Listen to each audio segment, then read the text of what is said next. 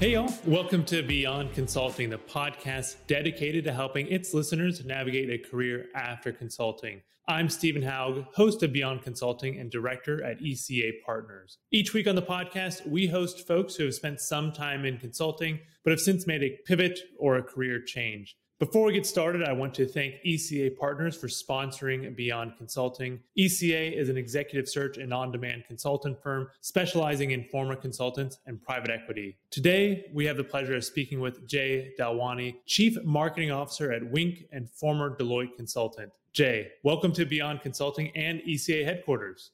Thank you, Stephen. Very happy to be here. Good. Well, you know, first thing that I expect folks to to notice whenever they look at your career is is the, is the speed. Um, so would love to start back in toward the college days and learn a bit about how you got to where you are today. Yeah, absolutely. I mean, it's been quite a journey, and I say, you know, if I went back ten years ago to when I started college, I don't think I would have ever imagined myself in this position. I didn't really know what I wanted to do. Um, I felt like it could be anything from consulting to accounting. I was an accounting major. Um, to entrepreneurship, uh, come from a family of entrepreneurs, so I thought that was definitely a possible route for me to take. Um, but I always told myself the one thing that I would never do is marketing. Um, and at the time, I was just a young, ignorant kid, and I probably didn't respect the craft. Um, but here I am. Uh, so it's been it's been uh, an interesting journey. Um, taken a lot of different paths from consulting to startup to operations um, to the marketing role that I have today. Um, but I can say that I've always optimized for feeling passionate about my role um, and learning as much as possible. I'm somebody who gets incredibly bored um, if I don't love waking up for work every single day. So that's kind of what I've been optimizing for uh, ever since I started my professional career five years ago. Um, and I'm incredibly happy and proud of uh, where we've come and uh, excited for what's next as well. Great. Right out of USC, you went to Deloitte. I spent a couple years uh, interning uh, for Deloitte, both after my sophomore and junior years. Um, and then I chose to come back in the same exact role, full time capacity, right out right out of school. Good. So spent a couple years with them, and then it looks like you jumped into the startup world. I would say. Yeah, yeah. I ended up going to Bird. Actually, very interesting story. When I was in consulting, I did not know what I wanted to do next, but I was traveling a lot. Um, Atlanta, New York, Ohio, you name it. I went there mostly on the East Coast, and I found myself every morning and every evening taking bird scooters to and from work instead of hotels. And it was just a product that I fell in love with and was incredibly passionate about. I'm like, hey, this is a company I'd be really proud to work with. So decided to make the hop on over. Had no idea what I was doing in startup world, but um, was passionate about the product and wanted to pursue that. Good. So Bird for a little while, and then where did you end up after Bird? Yeah. So after Bird, I went to a vehicle subscription startup called Fair. They're a SoftBank backed company. They actually recently sold um, but they essentially offered consumers the ability to uh, subscribe to a car straight from your phone, delivered straight to your door, um, as well as providing an offering for rideshare drivers to rent a car by the week and help me, help them make a living. Perfect. And then after that, you're ended up at Winc, where you are right now as the chief marketing officer. Tell us a little bit about what Winc does, and then we can dive into your your role specifically. Yeah, that sounds good. So Winc is building a portfolio of brands in the beverage space for the next generation of consumers. Winc originally started out as a wine club, really dedicated uh, against millennial and Gen Z consumers about 10 years ago. And, you know, one of the things that our founders had noticed was that the entire wine business is so pedantic. It takes so much knowledge to actually know what you're doing. And for those of you who have ever been in a grocery store looking at hundreds of labels, not knowing what to pick, we all understand that. And so we really sought to demystify the world of wine um, really make it accessible, um, really make it focused on occasion based, you know, enjoying a product with your friends um, for specific occasions. And over time, you know, the Winc started building its own products and brands and realized that those products had a lot of traction. So today we distribute our products not only through our wine club, but also through traditional retailers um, in stores and restaurants all across the country. So we really seek to uh, to sell in a diversified omni-channel way. Great, that is exciting. And I know right now you're marketing officer. That's not how you started at, at Winc, is that right? That's correct. I joined as a director of customer experience. Um, you know, when I was at Fair, I focused a lot on customer retention, um, and that's very similar to what I was focusing on at Winc. Um, really focusing on our website experience, CRM, customer support, essentially everything we needed to do to improve the retention and LTV of our consumers. I was in that role for about a couple of months. Um, I then moved into the general manager role for the Winc.com, um, the direct to consumer business, essentially overseeing everything from acquisition to retention, conversion funnels, and the overall P&L of that business. I was also in that role for a couple of months, and then moved into the head of growth, uh, head of growth capacity, where I de- directly oversaw all of our marketing efforts in addition to the P&L of the business and then eventually about six months ago into the chief marketing officer role where kind of maintained all of the direct to consumer and marketing responsibilities but have also taken on um, omni-channel brand building for our brand. So also really focused on how we can scale through our wholesale channels as well as other dtc functions like engineering analytics creative and brand. How many brands does does Winc have at this point? A few dozen, at least over probably over 50 brands. I'd say there's a core portfolio of about five to seven brands that we really focus on in an omni-channel way, and the rest are really there to enhance the direct-to-consumer subscription offering. So I ended up as a chief marketing officer, but you mentioned didn't think that that was where you're going to end up. I want to rewind a little bit, go back to your consulting days. First day at Deloitte, what were your thoughts then? How long is it going to take for me to make partner? Yeah. was my first thought. Yeah, I mean, you ask anybody that I had worked with at Deloitte, um, they would all tell you that I was gonna, I was gonna spend my entire career there, and I was gonna become partner because I had spent two internships there. I knew exactly what I was doing. I was passionate about it and really, you know, kind of ingrained in the work. And I always sought out to pursue that career path. I mean, I think one thing about me is that I get bored very easily. So a year and a half in, I ended up getting bored. But I think when I when I came in there, I, I really came in with the intention of uh, making it through the partner track as quickly as possible. And if you ask the people around me, they'd probably say the same thing. We've heard from a few of the folks on on the podcast that the best thing to do as a consultant is to you know, do do the consulting work.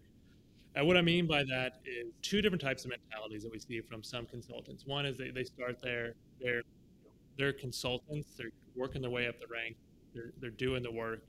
The other group see consulting as a stepping stone to something else. Not that either of those are, you know, one's bad, one's good, but it sounds like you were in it for the long haul at first. Is that right? Yeah, that's yeah. what I thought. That's absolutely what I thought. Do you think that that contributed to your success in consulting? Yeah, I think so. I mean, I think the the first step. I mean, what what it always uh, kind of terrified me about consulting is the amount of time that it would take um, to actually become partner. Um, and you know, I was just really focused on one step at a time. Um, so really wanted to make it to the next level as early as possible and tried as hard as I could to get there. At the same time, I was having fun and I was learning a lot. Um, I really enjoyed showing up to work every day, which, as I mentioned earlier, is something that was very important to me. Um, and if I have that passion and if I enjoy what I'm doing, then I'm typically going to be, I'll be successful in the role um, over the course of time. So I think that definitely contributed to it a lot as well. How long did you stay at Deloitte after you thought of, you know, decided to make the jump? Oh, as long as it took me to find a job. I remember the day that I had been promoted to consultant, which is kind of the second level at Deloitte. And I was kind of looking at the career ladder. I'm like, am I really going to have to wait another two years for the next thing? I really don't want to do that. And I immediately started looking for jobs. I'd spent a lot of time in, in consulting in the healthcare space. So I was really looking in that space to start. I thought that was the industry that I would go into because it's all that I knew. But you know, when I was when I was riding scooter a scooter one day, I was like, hey, maybe I should try this thing out. So maybe just a couple of months. I mean, uh, I pretty much knew it when I knew it. Started looking and, and found my next role and moved on. Good. How was the the interview process? Obviously having the consulting background and kind of the success within the firm to back it up uh, really opened up a lot of options for me. I feel like you know got a lot of interviews for roles that that I wanted to, to, to, to talk to or to, to be in in companies that I wanted to talk to. So definitely found that you know the the Deloitte experience coupled with the USC on on the resume made made that process so much easier. And a lot of firms, especially you know the big three, if you have that on your resume, you're coming in with an inherent sense of respect from anybody that that you're talking to, and that definitely helps as a part of the process. Good. Well, I'm glad to hear that. And it sounds like things have worked out extremely well for you post consulting as well, uh, an accomplished career. What's top of mind for you in your chief marketing officer role? Uh, you know, folks in consulting looking at different career paths, what could they expect to be working on, you know, day in day out if they did go the marketing route? Yeah, I mean, I think one thing that I really love about my role is that, and that's very different from consulting, is I can materially see the difference that I'm making on a day to day basis. I can see my work come to life. And as a CMO, I'm responsible for making the decisions that come to life. So that's something that I really enjoy about my role today that I wasn't necessarily getting out of consulting. So, I mean, the beauty of marketing is you put something out there in the world and you can immediately see consumers react to that.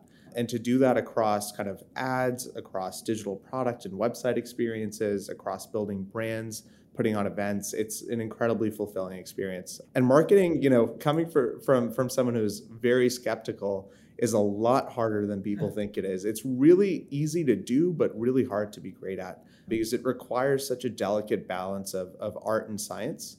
Um, and com- coming from a consulting background and an accounting major, uh, I definitely lean towards the science side. So there's always more to master. And although I'm a CMO, I would certainly not call myself, you know, an expert or best in class. I think I'm always learning every single day, which is exactly what gets me excited about it.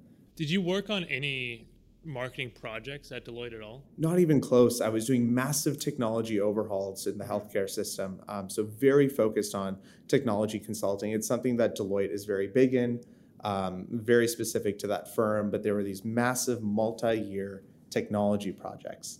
Um, so very, very different from from what I'm doing right now.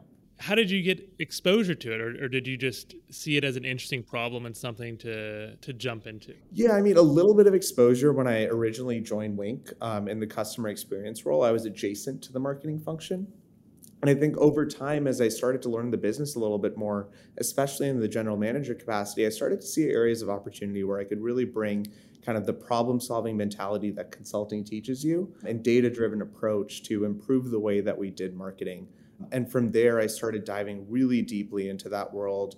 I got a lot of knowledge from podcasts, a lot of knowledge from Twitter, and I just tried to apply everything that I was learning and soaking up from the world, combining that with my kind of strategic and data driven background to become an effective marketer. So, you mentioned the consulting toolkit translating very well, probably into all the roles that, you've held, would be my guess. What part of the toolkit wasn't there whenever you made the jump?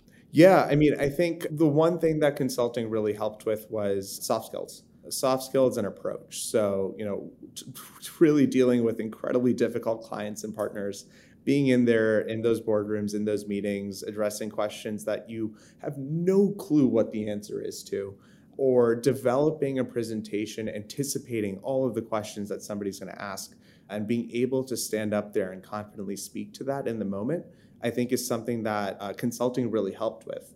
What was missing was how things actually happened in startups. In consulting, there's a lot of Excel work, a lot of pre analysis, a lot of making of perfect PowerPoint decks that are literally perfect to the pixel. Yeah. And as soon as I joined Bird, I realized that a lot of that didn't matter. They just wanted to execute and they wanted to see results.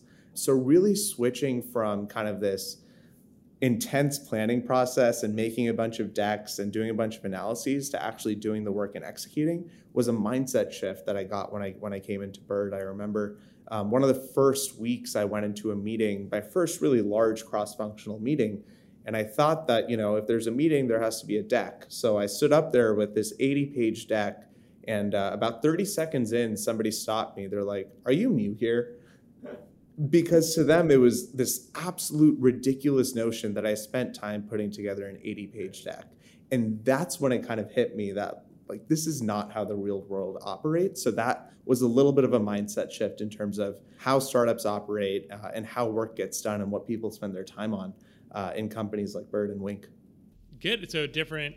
It sounds like the pace is pretty similar. Would you say that's high speed, um, environment, both in consulting and in the startup world, but just the measure for success or what you're expected to be spending your time on is quite different? Yeah, I'd say pace from like expectation of deliverables. Now, what those deliverables are has really changed. And one thing that I, as I was saying, really opened up my eyes was that it felt like in the startup world or in the tech space, a lot more work actually gets done, whereas the deliverables in consulting is a lot of making up from lack of knowledge in the industry. Because yeah. in reality you're a year or two out you're uh, for the most part switching clients in different industries and different spaces and you're spending a lot of time making up for what you don't know.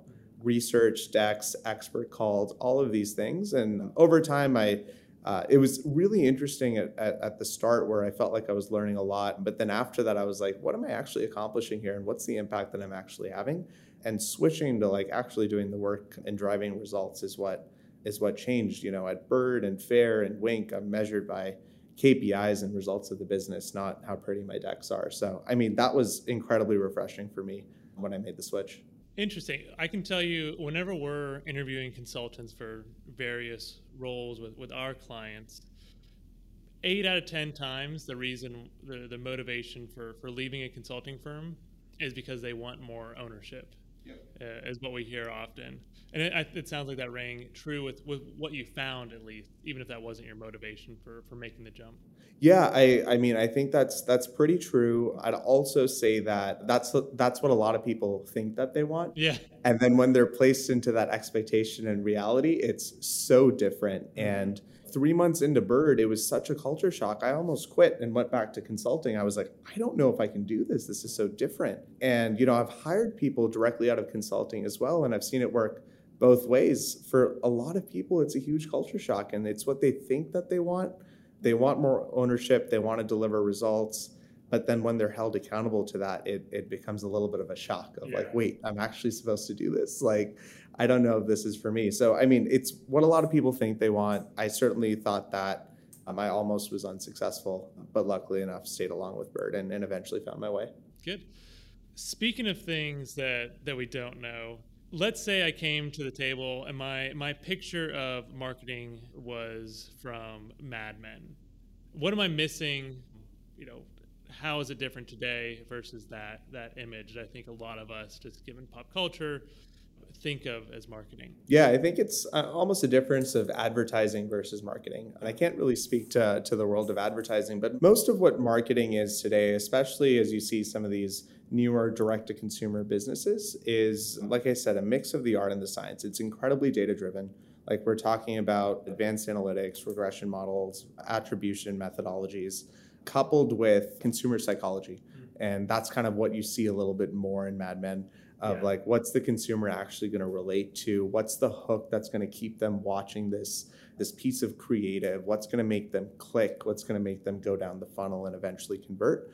I'd say you know 75% of it is on the data side and once you have the data you have to understand the limitations of it and that's really where the creativity comes in uh, in terms of how you actually action on that and what it's telling you versus what it's not. So i think a lot of it is it's an incredibly data driven field to be in today.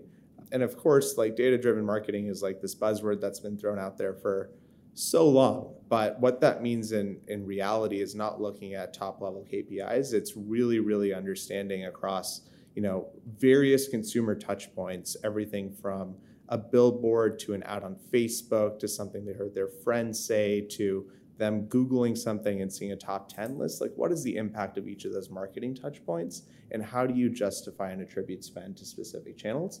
And what does that overall funnel and journey look like? So there are some incredibly complex problems to solve. And uh, that's kind of, I think, the, the difference. Obviously, in Mad Men, it's a little bit more simplified. It's focused on advertising and consumer psychology, but this whole world behind it, that's that's been incredibly fascinating for me. Interesting. The distinction between advertising and marketing. I'd love to hear a little bit more about that. Do you, at Winc, do you have an advertising department? No. So what what would uh, what's a, an advertising project look like versus a marketing project? Yeah, I mean, I think uh, it really depends on the brand, on the types of brands that, that you look at. If you're looking at smaller e-commerce brands, which is kind of what we're very focused on, we're talking about performance marketing for the most part and advertising is is closer to what you know people define as brand marketing now i believe you can kind of do both at once and kind of have brand infused into your performance marketing but i mean if you look at super bowl commercials you look at you know what apple puts out there you look at what Nike puts out there, I'd say that's really the world of advertising. But if you look at, you know, what you see as you're scrolling through TikTok, Facebook, or Instagram, that's that's really the world of uh, the world of marketing that I live in. Right. I think that's a really helpful distinction for our listeners as well. You mentioned that you didn't touch any marketing in your consulting days. I think that's often true. What do you think consultants should be if they want to get a taste of marketing or, or, dive a little bit deeper into it to see if it is something that could get them excited? What could they be doing? What could they be looking into to, to help them think through that decision? Yeah. So they're probably not going to be successful at this, but yeah. um, to tell them whether or not it's something that they could be passionate about, I would encourage them to find a project, a product on Alibaba. I would encourage them to build a website and see if they could sell that product. And if they can do that, or if they find passion out of doing that and figuring that out, I'd say marketing is a great space to do, do it in. And this is something that could be done in the span of 24 hours of like, let me try and do this thing and see how I can execute. I think the easiest way to figure out if you're passionate about something is not to spend endless time reading books or articles or taking online courses. Just do it. It's so easy to execute and see how you like it. If you could start your career over again, would you still jump into consulting first? No, I probably wouldn't have gone to college. Really? I think that there's so much wasted time and opportunity cost in and obviously I'm very lucky in terms of how things turned out, but it's very possible that it would not have turned out this way. Mm-hmm. And I'm very lucky that I'm passionate about what I do now, but I could see myself also still being at Deloitte right now. And for a lot of people, that is the right move and that's what they're passionate about, that's what they enjoy doing. That's not for me. I think, you know, going to college, getting a job in consulting has made me very comfortable with getting a paycheck and continuing to climb the corporate ladder. Whereas if I felt like I didn't do that, I would be a lot more entrepreneurial from the start and perhaps find myself in a similar role and position, but but obviously with the higher likelihood of, of getting there. I think the opportunity cost of of life is just so great in those early years from you know 18 to 25 that I would have spent it a little bit differently. I would have spent it building things, building businesses, uh, knowing what I know now. But back then, I, I probably thought that growing up in an immigrant household, that that would probably be frowned upon. Um, and you know, I was probably a little risk averse myself. So I think I would have taken my approach to life very differently. And kind of the first time where I really took a big risk of not climbing the corporate ladder and just doing something because it's what I wanted to do and what I was passionate about was when I made the hop from from Deloitte to Bird. I took a 50% pay cut, but it was one of the most rewarding years of my life. And I wish I did more of that younger. Good. I think that's helpful advice because look, the we often hear this when we're talking to folks in consulting. The career path is laid out fairly nicely. You, you've seen people go through it already. There's dates on your calendar when you can expect promotions and, and raises and those sort of things. Even, you know, outside of the startup world, other companies lack a lot of that a lot of that structure. Some in positive ways, some in not so positive ways. So I think the idea of of getting comfortable with that risk for the sake of not only the possible upside, right, but also just the opportunities to to learn is a great piece of advice. Because what I'm taking from your your thoughts about not going to college is that jumping from one role to another in this era where entrepreneurship is, is valued very highly and whenever failure is is often can be a positive on a, on a resume as well too uh, and the idea is that moving from one role, role to another is such a large learning curve in a lot of industries that you're going to fail at it anyway and you're going to have to just learn it all in the first six months there so why not just start by doing it rather than spending a, a few years? Yeah, there's no better value, uh, more valuable learning than than trying to do something and failing at it. It's very possible that I would have chosen not to go to college, tried to start a couple of businesses, been a colossal failure, and ended up going to college anyway. But I think that's okay. At least you're not wondering what if, and at least you would have learned a lot. So yeah, I think you know, in a world where everything is available online, um, an expert in a space you're passionate about is just one cold message away. I don't think there's any reason not to to, um, to start to take some risks and figure out what you're passionate about and start to execute against it. How long was Winc around before you joined? Winc's been around for about 10 years. Um, I'd say it really came on the map uh, during the pandemic uh, when everyone realized that you could actually get alcohol delivered to your door, and wine subscription model totally took off. Um, and I joined a few months after that. Can you tell us the story behind the company itself? Because I noticed that wine consumption in the U.S. I think has doubled in the past 10 years, 20 years, like that, and it was it was stagnant from the 1980s up until almost 2000 did did Winc come about to try and, and capitalize on that, or is it more than a wine company?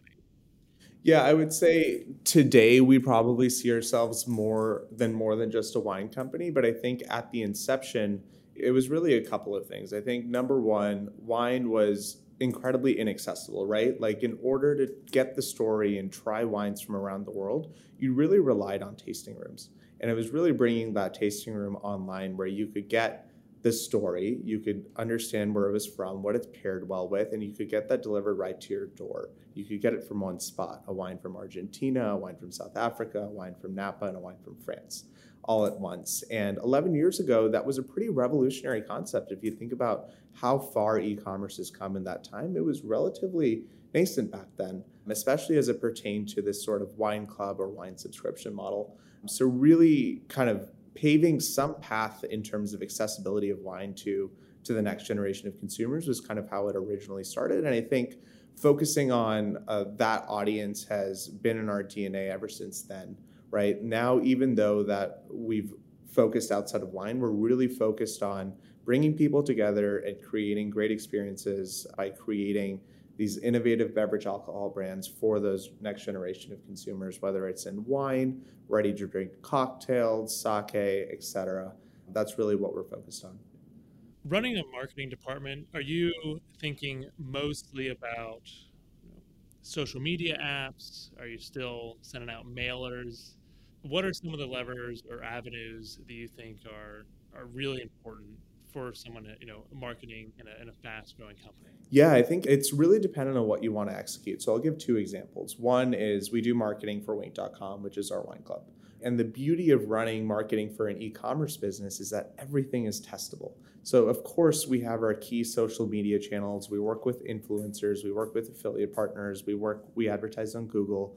But if we wanted to do something like send direct mail, great, run an experiment. If we wanted to do TV, we'll run an experiment. We'll understand how it contributes to our overall media mix and make data driven decisions and then continue to retest those hypotheses and those tests that we had done maybe one or two years ago to make sure, you know, consumer psychology and mindset shifts all the time. So to make sure that what we're doing is still relevant.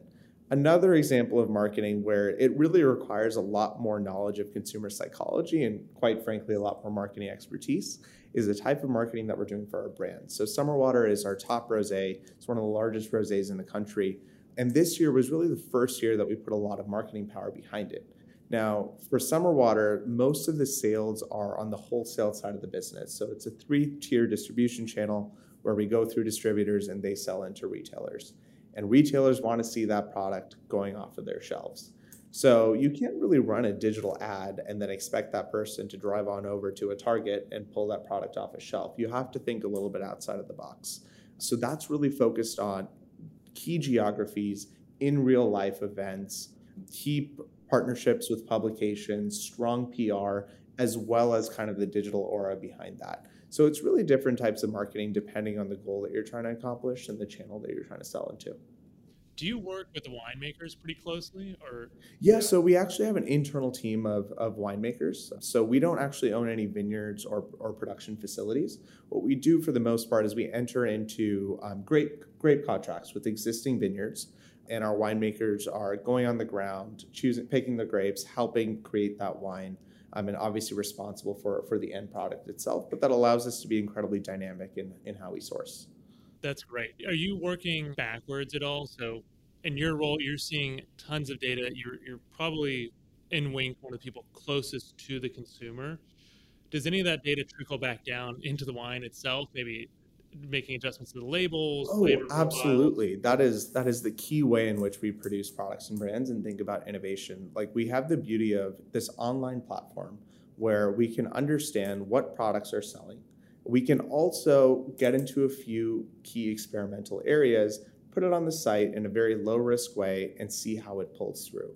We could look at click through rates relative to other products. We could look at purchase rate, repeat orders, reviews, etc., to really inform our production plan for the following year. Of course, there's going to be a little bit of delay when it comes to wine since we're on an annual harvest cycle, but we definitely use all of the data that we get from our consumers, what they're telling us, what's pulling through to help us innovate into future brands and products. If you had two products with the same exact juice but different labels, and one of them's pulling through more than the other, and one of them has higher reviews than the other, maybe that one has a stronger label and brand story that consumers are, are just connected to.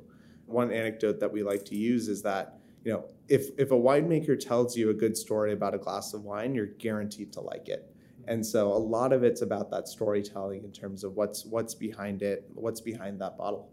That's funny. Is that a real example, or do do you have you know different wines, but the only difference is the different I say same wine but different labels that have different ratings? No, no, but it's an example of something that we could do, yeah. and we have we have that that consumer data and that consumer connection to to tell us that. Good. What are as much as you can tell us, I would say, are, are, there any major projects on the horizon that you're very excited about at Winc?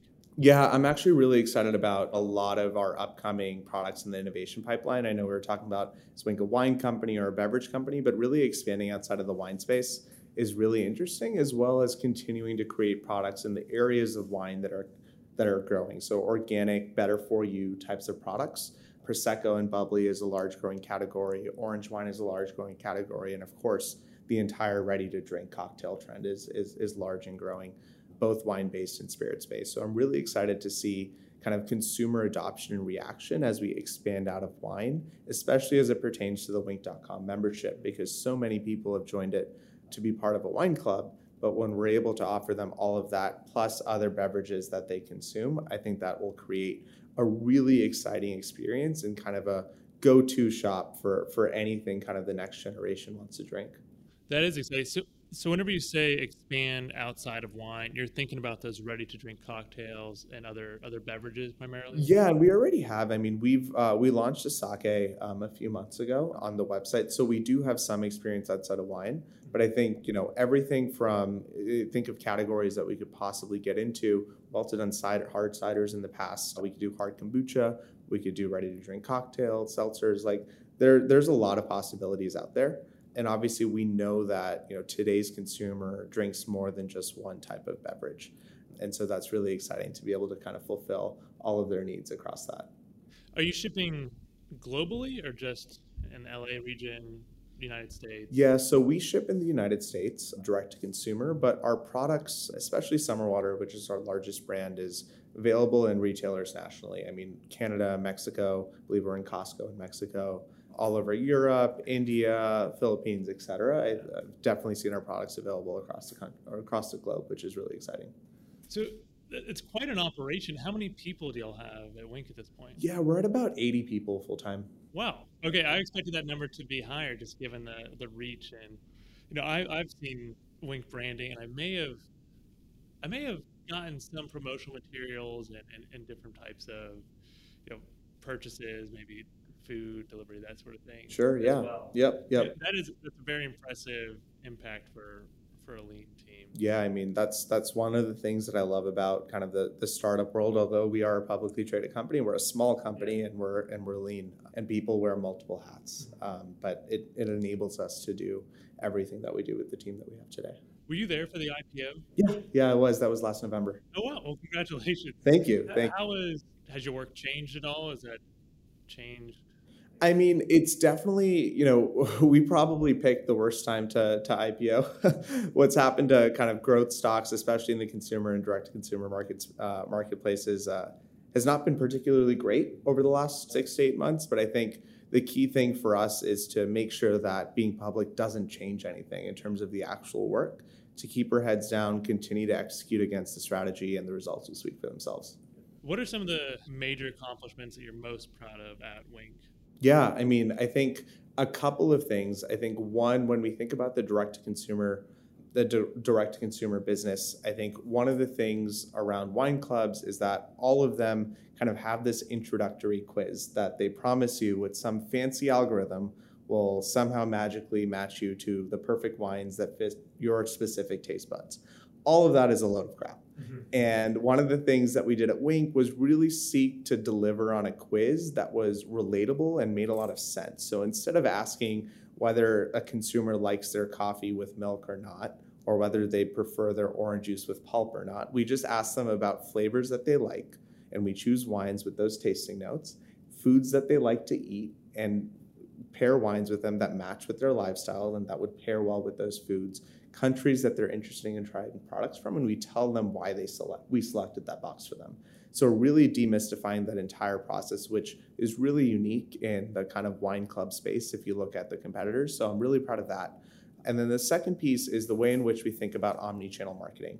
I think you know we are unique in that we are a portfolio of beverage brands that sell online and in store and thinking about how we can craft a marketing strategy where a single marketing dollar not only derives positive ROI digitally on the direct consumer business, but also increases brand awareness so that that product is now pulling off of a shelf faster has been really interesting to go after. And we're seeing some great results with how we're doing that for Summer Water and other brands this year.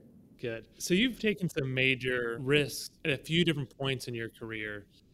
Just as a helpful for our, our audience here, I think that those stories can help prepare them for the times that, that they take those kind of risks. Were there any that you're particularly worried about?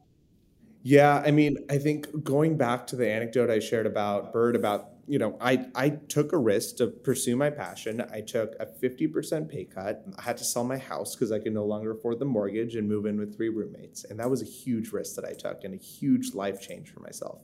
But then three months in, I was so miserable. I wasn't fitting in with the culture and I was on the verge of quitting. I was actually looking into going back to Deloitte.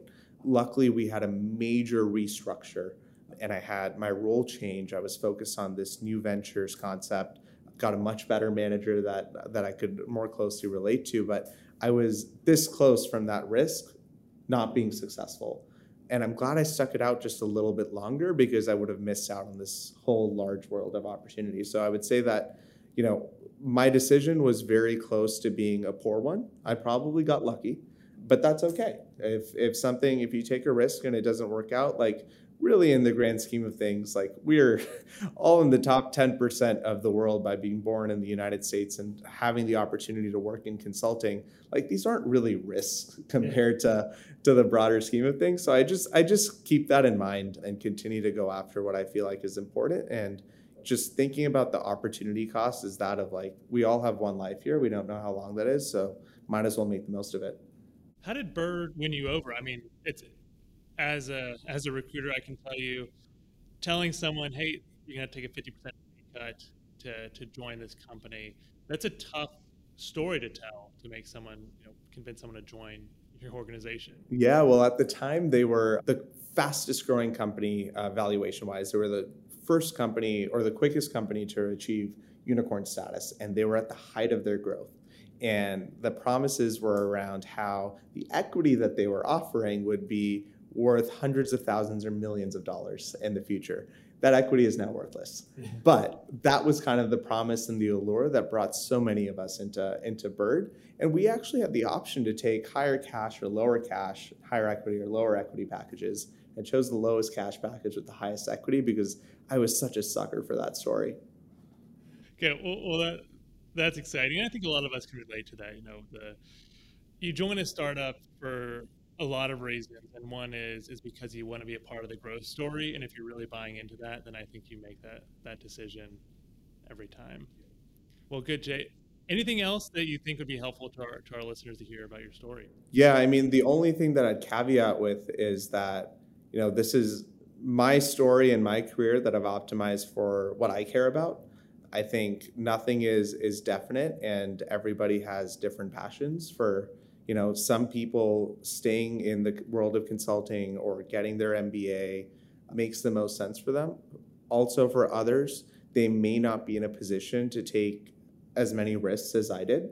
Perhaps they have a family back home that they have to take care of, et cetera. So I say this with the caveat of, you know, everybody comes from different backgrounds and everybody's optimizing for something different. And I've kind of been optimizing for what's best for me and my personal situation, but really encourage everybody to to not take any of this as definitive or exactly what they should do, more so as context and another experience that they can help use to inform their decisions, hopefully. Good. Well, again, Jai, thanks so much for visiting ECA headquarters and, and for joining us on Beyond Consulting. Yeah, thanks for having me. It's been a great time.